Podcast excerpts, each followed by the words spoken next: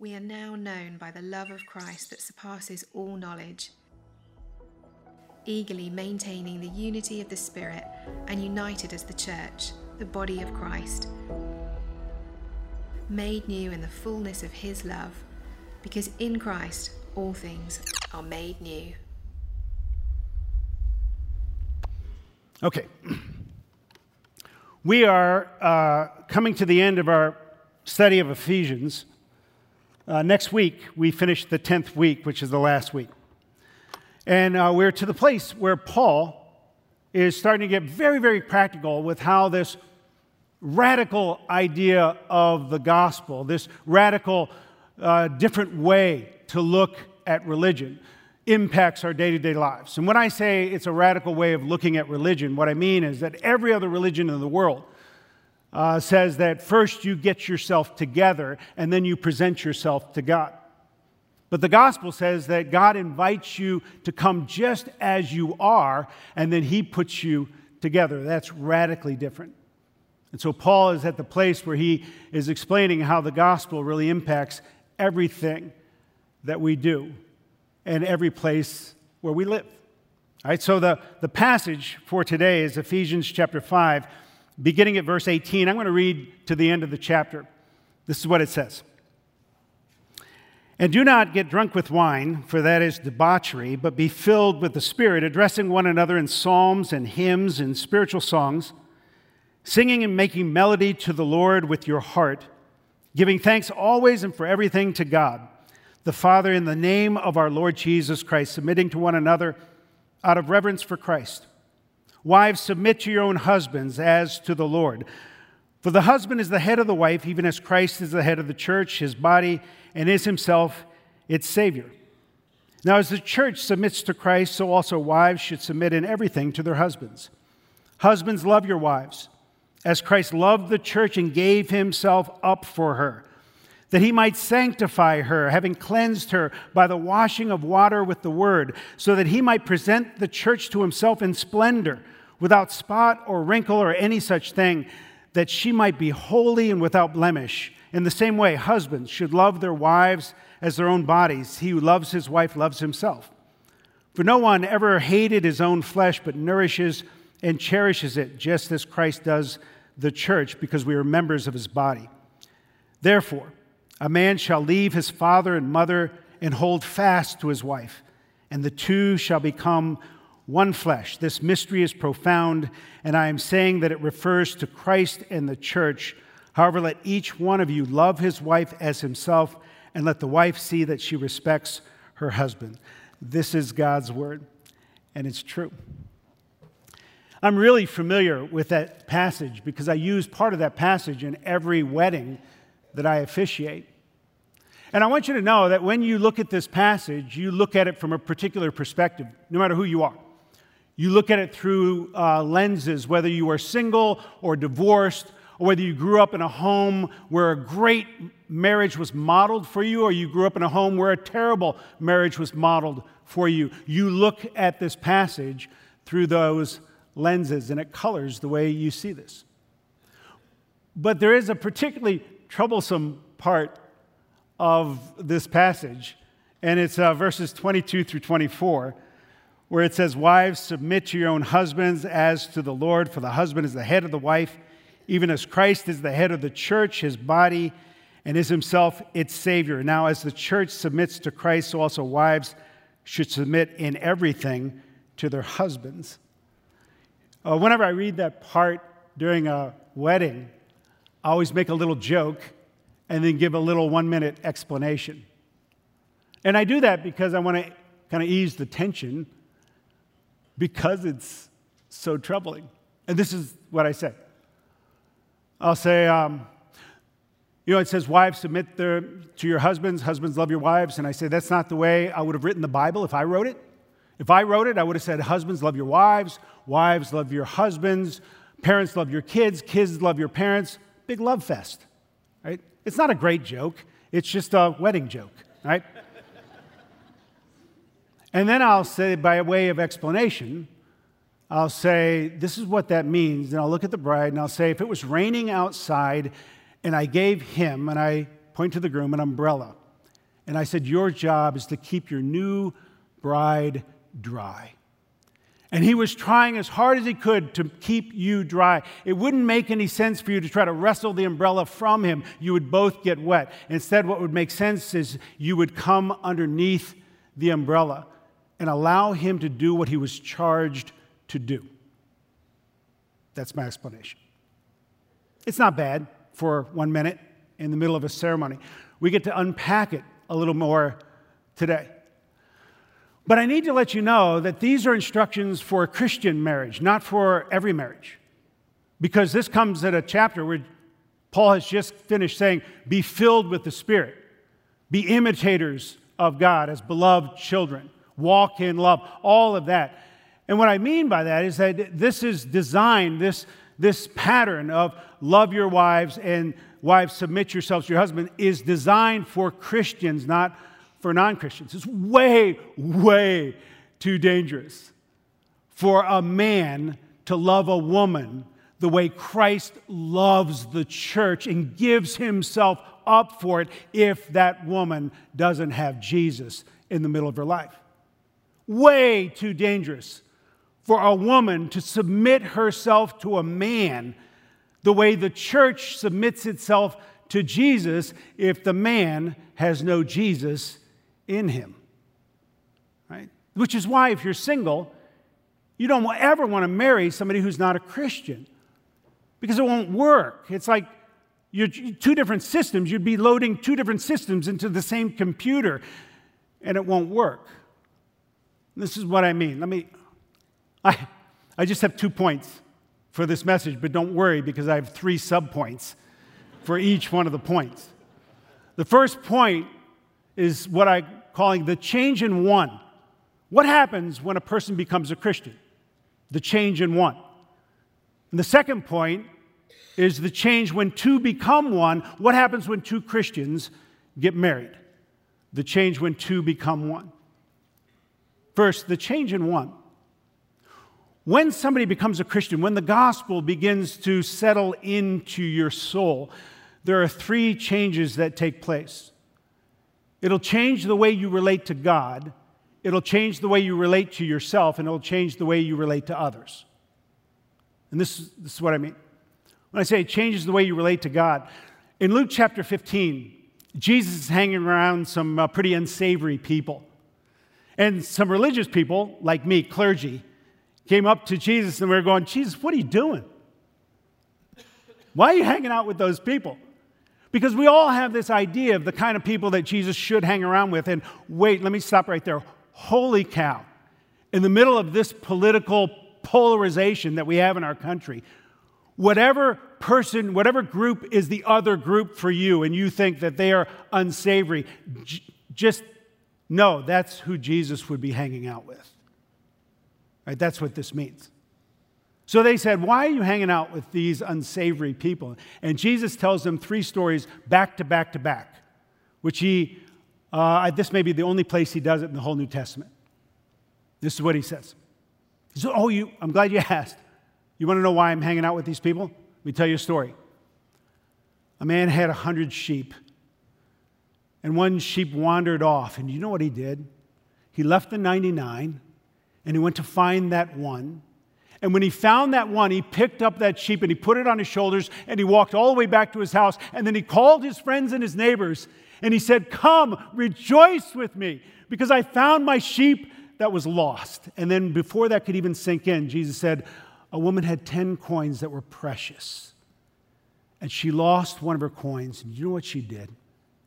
She began to search for that coin until she moved everything out of her house. She, she swept in every nook and cranny until she found that coin. And when she found that coin, she cried out and called her friends and her neighbors and said, Come rejoice with me, for I found the coin that was lost. And then he said, A man had two sons. And one of his sons went off and did everything he could that would embarrass and shame his father but when everything fell apart, he had nowhere to go. So he started to come home. And you know what that father did? The The father picked up his robe and he ran to him and he threw his arms around him and he said, We're going to have a party tonight. And he called his friends and his neighbors and he said, Come, rejoice with me, for this son of mine who was lost has been found. This son of mine who is dead is alive.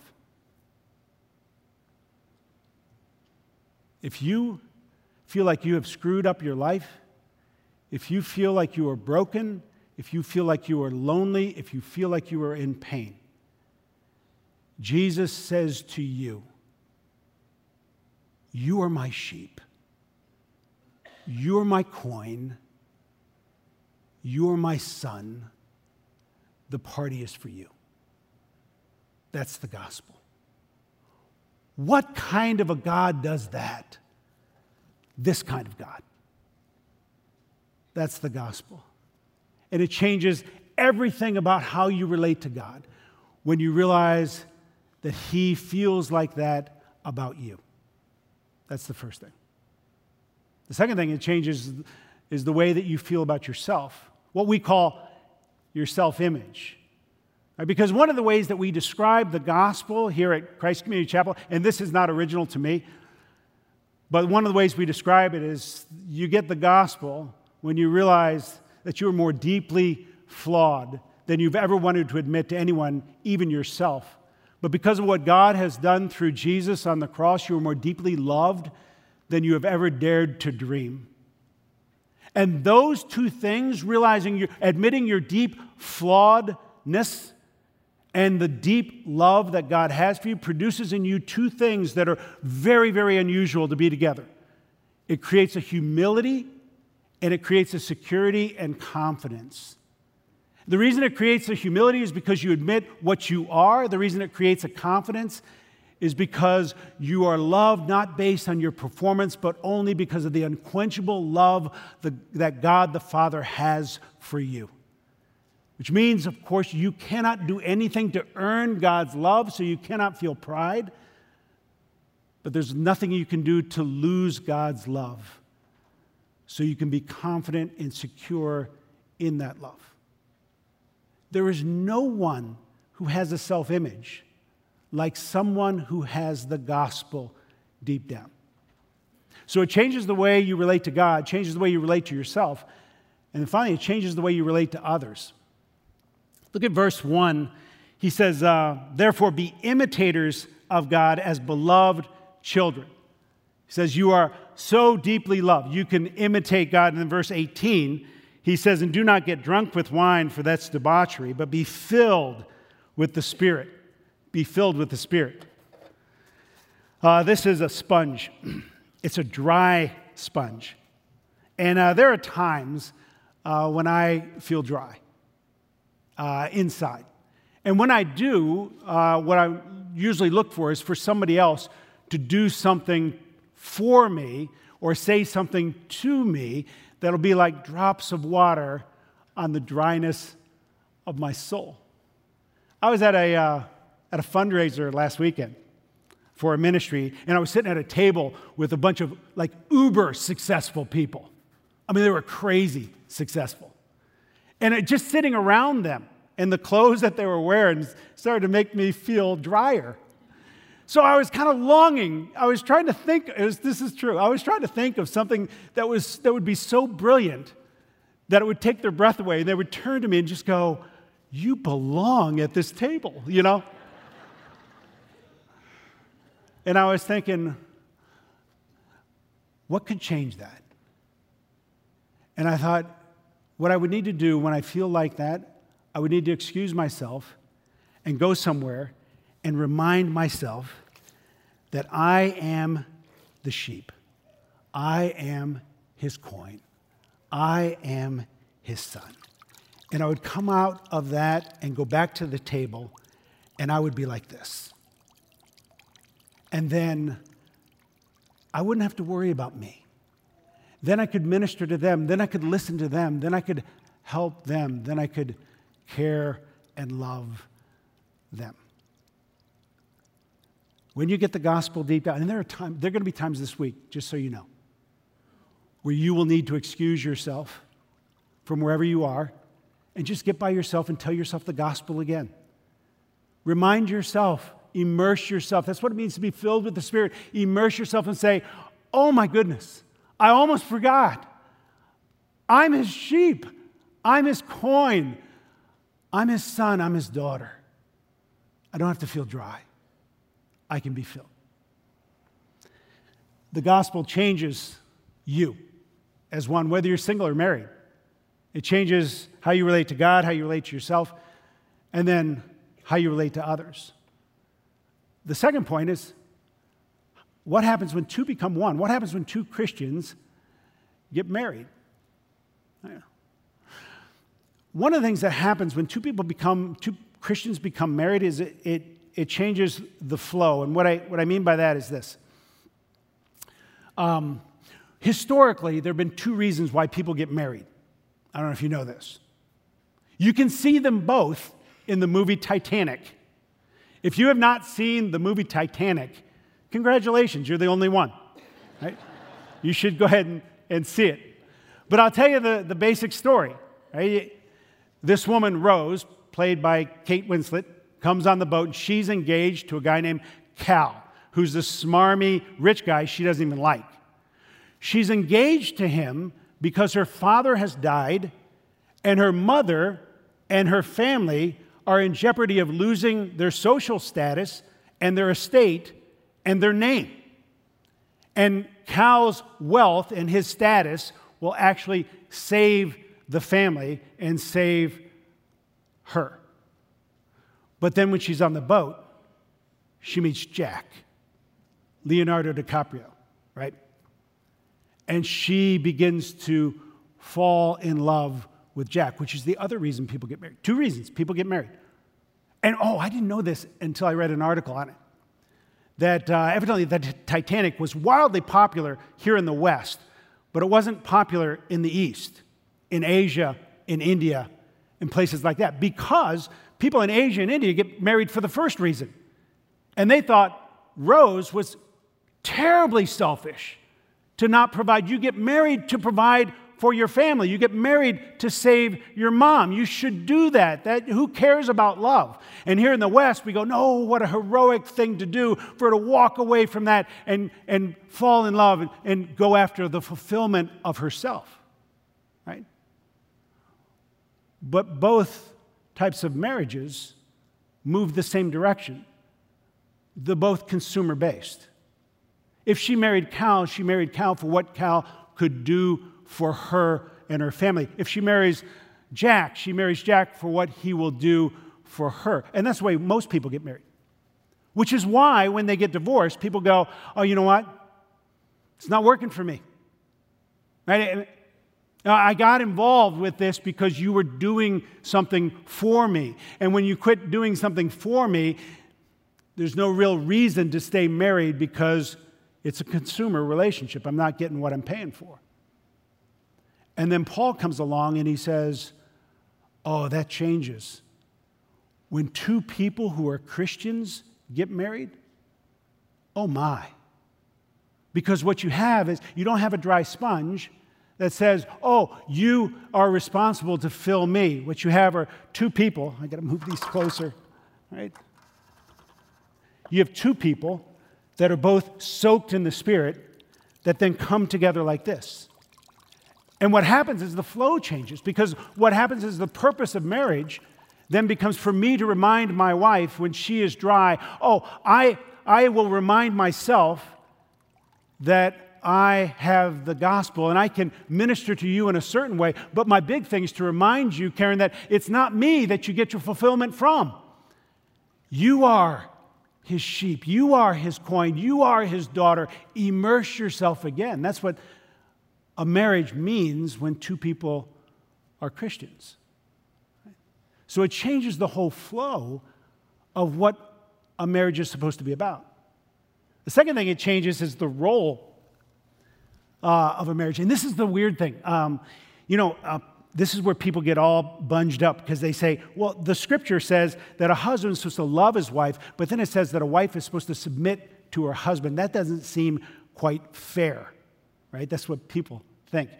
But people don't realize that verse 21, right before he launches into this part about husbands and wives, Paul says, submitting to one another out of reverence for Christ.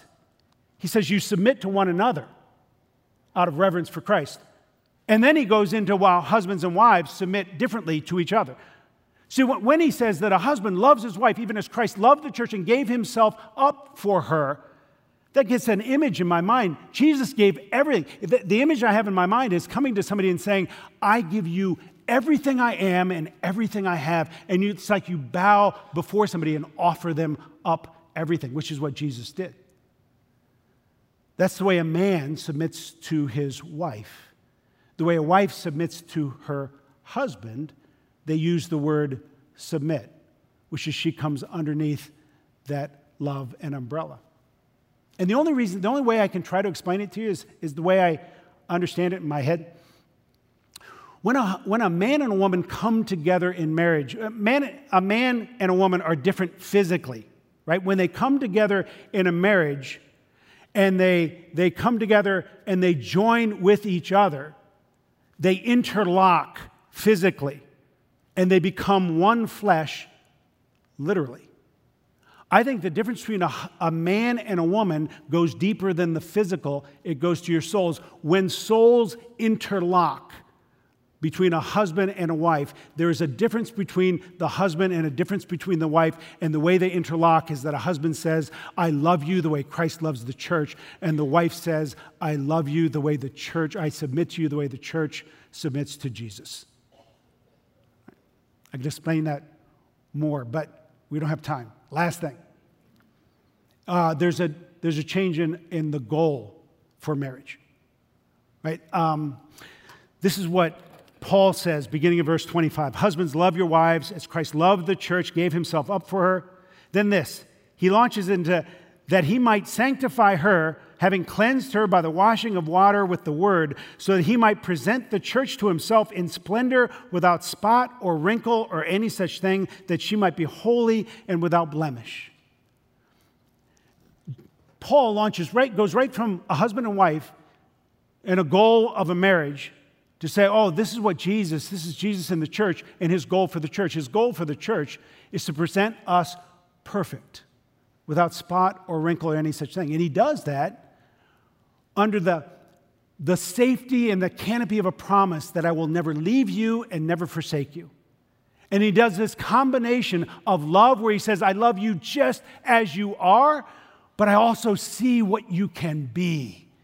And with my love and my truth, I will move you to what you were meant to be.